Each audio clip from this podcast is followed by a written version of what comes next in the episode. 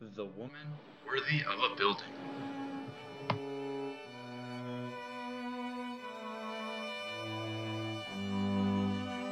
I'm sure many of you have heard of Colman Hall, constructed in 1956. Some of you might even live in it. And if you're anything like me, you've wondered to yourself as to why it is named as such Colman Hall. Who was Colman, and what did they do that was so noteworthy that they have an entire building named after them? Stay tuned to find out. I would like to take a moment to thank Gretchen Revy, Aaron Dix, Andrew McSorley, Arno Damaru, David Burke, the Lawrence University Archives, and the Lawrence University Library. Without them, none of this would have been possible. Thank you. The building is named after Lucinda Darling Colman. She was born in 1835 to her mother and father in Racine, New York. Before she even had a chance to explore her home, Lucinda and her family made the move out west to Appleton, Wisconsin, where she would truly begin to grow up. She did well in her classes, well enough to give her the desire to pursue a higher education.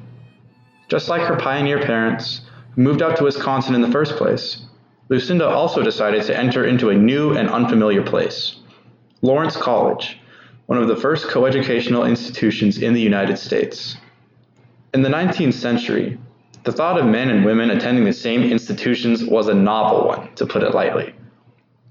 The first presidents of Lawrence, Edward Cooke, even went so far as to list the female staff and students in the very back of any university catalogs, despite the fact that they were supposed to be equal to the men. Despite the president's apparent uneasiness towards the women at the institution, men and women attended all of the same classes, though they lived in separate dorms. Because it was one of the first of its kind, Lawrence College developed strict rules regarding the interactions between male and female students. For example, boys were not allowed near the girls unless they were chopping their firewood or if it was raining, in which case the boys would be allowed to walk the girls to class under an umbrella. Despite all of these rules, Lucinda herself thrived in her classes and found time to enjoy herself under the oppressive rules. In her memoirs, Memory Pictures, Lucinda talks of a nighttime sleigh ride with her friends, one that would take a turn for the worse.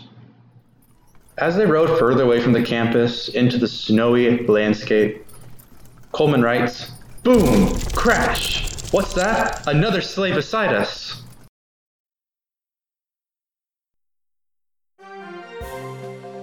Hey, folks, and welcome back to Know That Laurentian! Today's question Where is Lucinda Darling Colman originally from? If you have the answer, just call into the studio and you can win one of thousands of amazing prizes. Oh, we have a caller. Let's see what they have to say. Hello, caller. You are on the air. Uh, hi, is it, uh, Racing New York? Why, yes, it is. Congratulations. You win an all expenses paid trip to scenic Bjork, London on the coast of Lake Michigan. Thanks again for playing along, everyone. Now back to your regularly scheduled programming. Lucinda's sleigh was boarded by boys from the college, who quickly settled in alongside the girls, ducking underneath the blankets that they brought on board with them, and getting pretty close. Unfortunately for them, a professor happened to be riding their horse nearby and promptly broke up the illicit sleigh ride. Though she escaped punishment, Lucinda would remember the experience as she continued her education. And in 1857, Lucinda Darling Colman became the first woman to graduate from Lawrence College, earning a Master's of the Arts. Despite the occasion, the women did not give their speeches, as they were required to give them the night before to make room for the men's speeches. Not long after their graduation, Lucinda was married to Henry Colman, also a member of the first graduating class, on September 20th, 1860. Henry was a Methodist preacher, as well as a Lawrence Board of Trustees member. The two graduates were faithful to each other and remained happily married until death eventually parted them. One of the most important aspects of Lucinda's life was her faith, as she was devoutly Christian.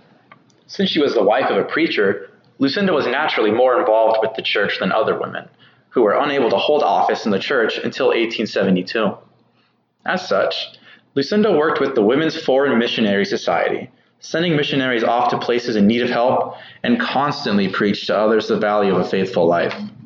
Despite her contributions to the church, Lucinda was mostly remembered for her character.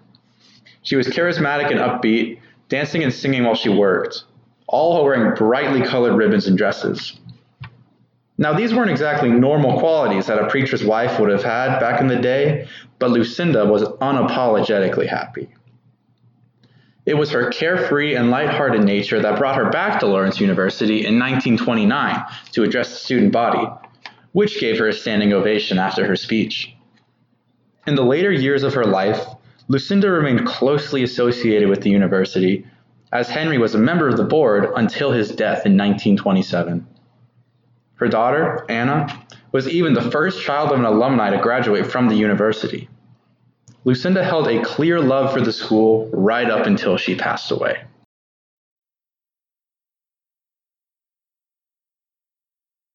At the time of her own death in 1930, Lucinda was the last surviving member of the first graduating class, and even earned a memorial page in the Lawrence yearbook, the Ariel.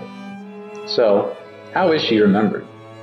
Everything she did, becoming the first woman to graduate, taking the risks of attending a co educational college, sending out missionaries, all while being herself, make her worth knowing.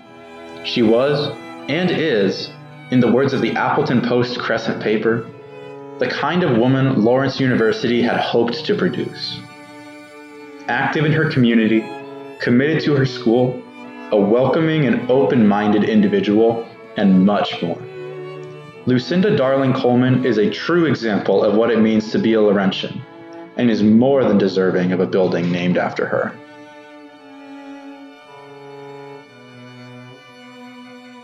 Thank you for listening to my podcast. I really hope you learned something. I hope you have an amazing day.